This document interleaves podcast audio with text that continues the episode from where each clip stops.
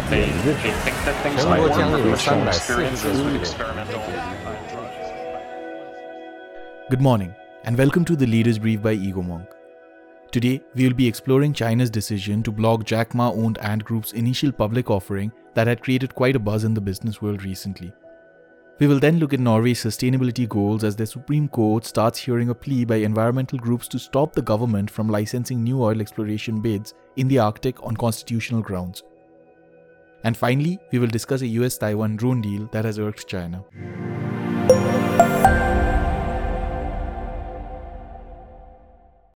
The Chinese government suspended Ant Group's $37 billion initial public offering after a meeting between Alibaba chief Jack Ma and top Chinese financial executives. News agency Reuters quoted sources saying that the Ant Group was informed that its lucrative online lending business would face increased government scrutiny.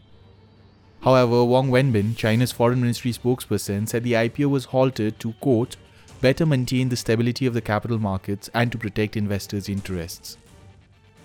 The IPO was expected to be the world's biggest stock market debut, with Ant expecting to sell 11% of its shares for approximately $34.4 billion, valuing the Ant Group at about $313 billion. Several prominent investors, including Singapore's Temasek Holding and Abu Dhabi Investment Authority, had already signed up to the share offering for the flotation scheduled for November 5th. Ant has promised to return cash committed by the investors, saying that the company will wait for further notice with respect to further developments of their offering and listing process. Notably, the company's payments platform Alipay has become an essential payment tool for over 900 million Chinese citizens. Besides Ant Financial, the world's most valuable startup had helped five mutual funds successfully raise $8.96 billion. It relied on an extensive month long campaign, leveraging billboards, live streams on online marketplace Taobao, and influential money managers to get 10 million individual investors to lock in their money for at least 18 months. Apart from the sudden setback for one of China's richest men, Jack Ma, the blocking of the much hyped IPO will undoubtedly decrease investors' confidence in Chinese stock markets. Moving on to the Scandinavian world, Norway's Supreme Court is hearing a landmark case that could determine the future of Arctic oil drilling in the region. Environmental groups including Greenpeace Nordic and Young Friends of the Earth Norway, with the backing of 500,000 petitioners that include Swedish teen activist Greta Thunberg and the UN Special Rapporteur on Human Rights and the Environment David Boyd, have pleaded Oslo's highest court to block oil and gas drilling in the Arctic. The ongoing hearing will end tomorrow. The environmental groups had sued the Norwegian government for opening up the Arctic for oil drilling in 2016. The plaintiffs have argued that oil drilling in the Arctic is against the Norwegian constitution and will prevent Norway from staying faithful to its Paris Accord promises. The government has argued that oil drilling in Norway, which produces about 1.7 million barrels of oil per day, can allow for natural gas to replace the burning of other fossil fuels across the European continent, and added that an expensive interpretation of the Constitution's environmental provisions would change the relationship between state powers in a fundamental manner and potentially erode democracy. While environmentalists are hopeful that the Supreme Court may hold Norway accountable for not doing enough to limit greenhouse emissions, it is more likely that the court will rule in favor of the government. Norway is heavily dependent on its Arctic oil and has amassed over $1 trillion through its reserves. Two lower courts had previously declined the environmentalists' petitions to invalidate the exploration licenses issued by the government. However, there are instances of the Norwegian Supreme Court ruling against the government, while ruling in favor of Norway, both lower courts did recognize the rights of citizens to bring cases questioning government policies on climate change. Experts say that it remains unclear in whose favor the 15 member Supreme Court bench would deliver their judgment.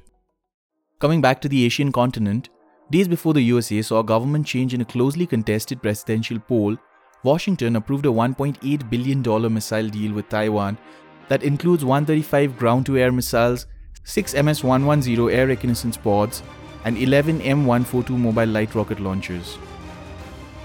In a separate deal, the US State Department also approved the potential sale of 100 Boeing made Harpoon coastal defense systems to Taiwan in a $2.37 billion deal. The move has irked China, with Beijing threatening to sanction several US companies, including Lockheed Martin and Boeing. The US arms sales to Taiwan severely violate the One China principle and the three China US joint communiques and seriously undermine China's sovereignty and security interests. China firmly opposes and strongly condemns it, Chinese Foreign Ministry spokesperson Zhao Lijian said in a statement.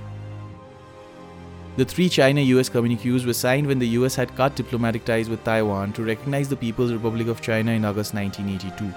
But the USA had also signed security arrangements with Taiwan while committing to approve weapons deals without consulting the Chinese government. Welcoming the deal, Taiwan's foreign ministry tweeted that the deal, quote, demonstrates the US government's commitment to the Taiwan Relations Act and six assurances and enables the country to maintain a robust self defense and regional peace and stability. Beijing continues to see Taiwan as part of its territory that has not ruled out the use of force to achieve reunification. Increased Chinese military activity along the Taiwan Strait continues to threaten the Tsai Ing-wen government. Taipei believes that the US deal will increase its intelligence, surveillance, and reconnaissance capabilities against Chinese aggression. Taiwan had split the Chinese mainland in 1949 following a civil war. That is all for today. Thank you for listening. We will be back tomorrow with more happenings from around the world. Tune into Egomonk to stay updated on the latest happenings and their impact on global trade, technology, and innovation. Egomonk helps you make sense of change. We are a global intelligence platform delivering asymmetric outcomes by bringing organizations closer to the communities they want to serve and the leaders they wish to influence. Visit our website insights.egomonk.com. That is insights dot egomonk dot com to subscribe and make better and faster decisions today. If you wish to collaborate with us, then please email us at contact at the rate egomonk.com.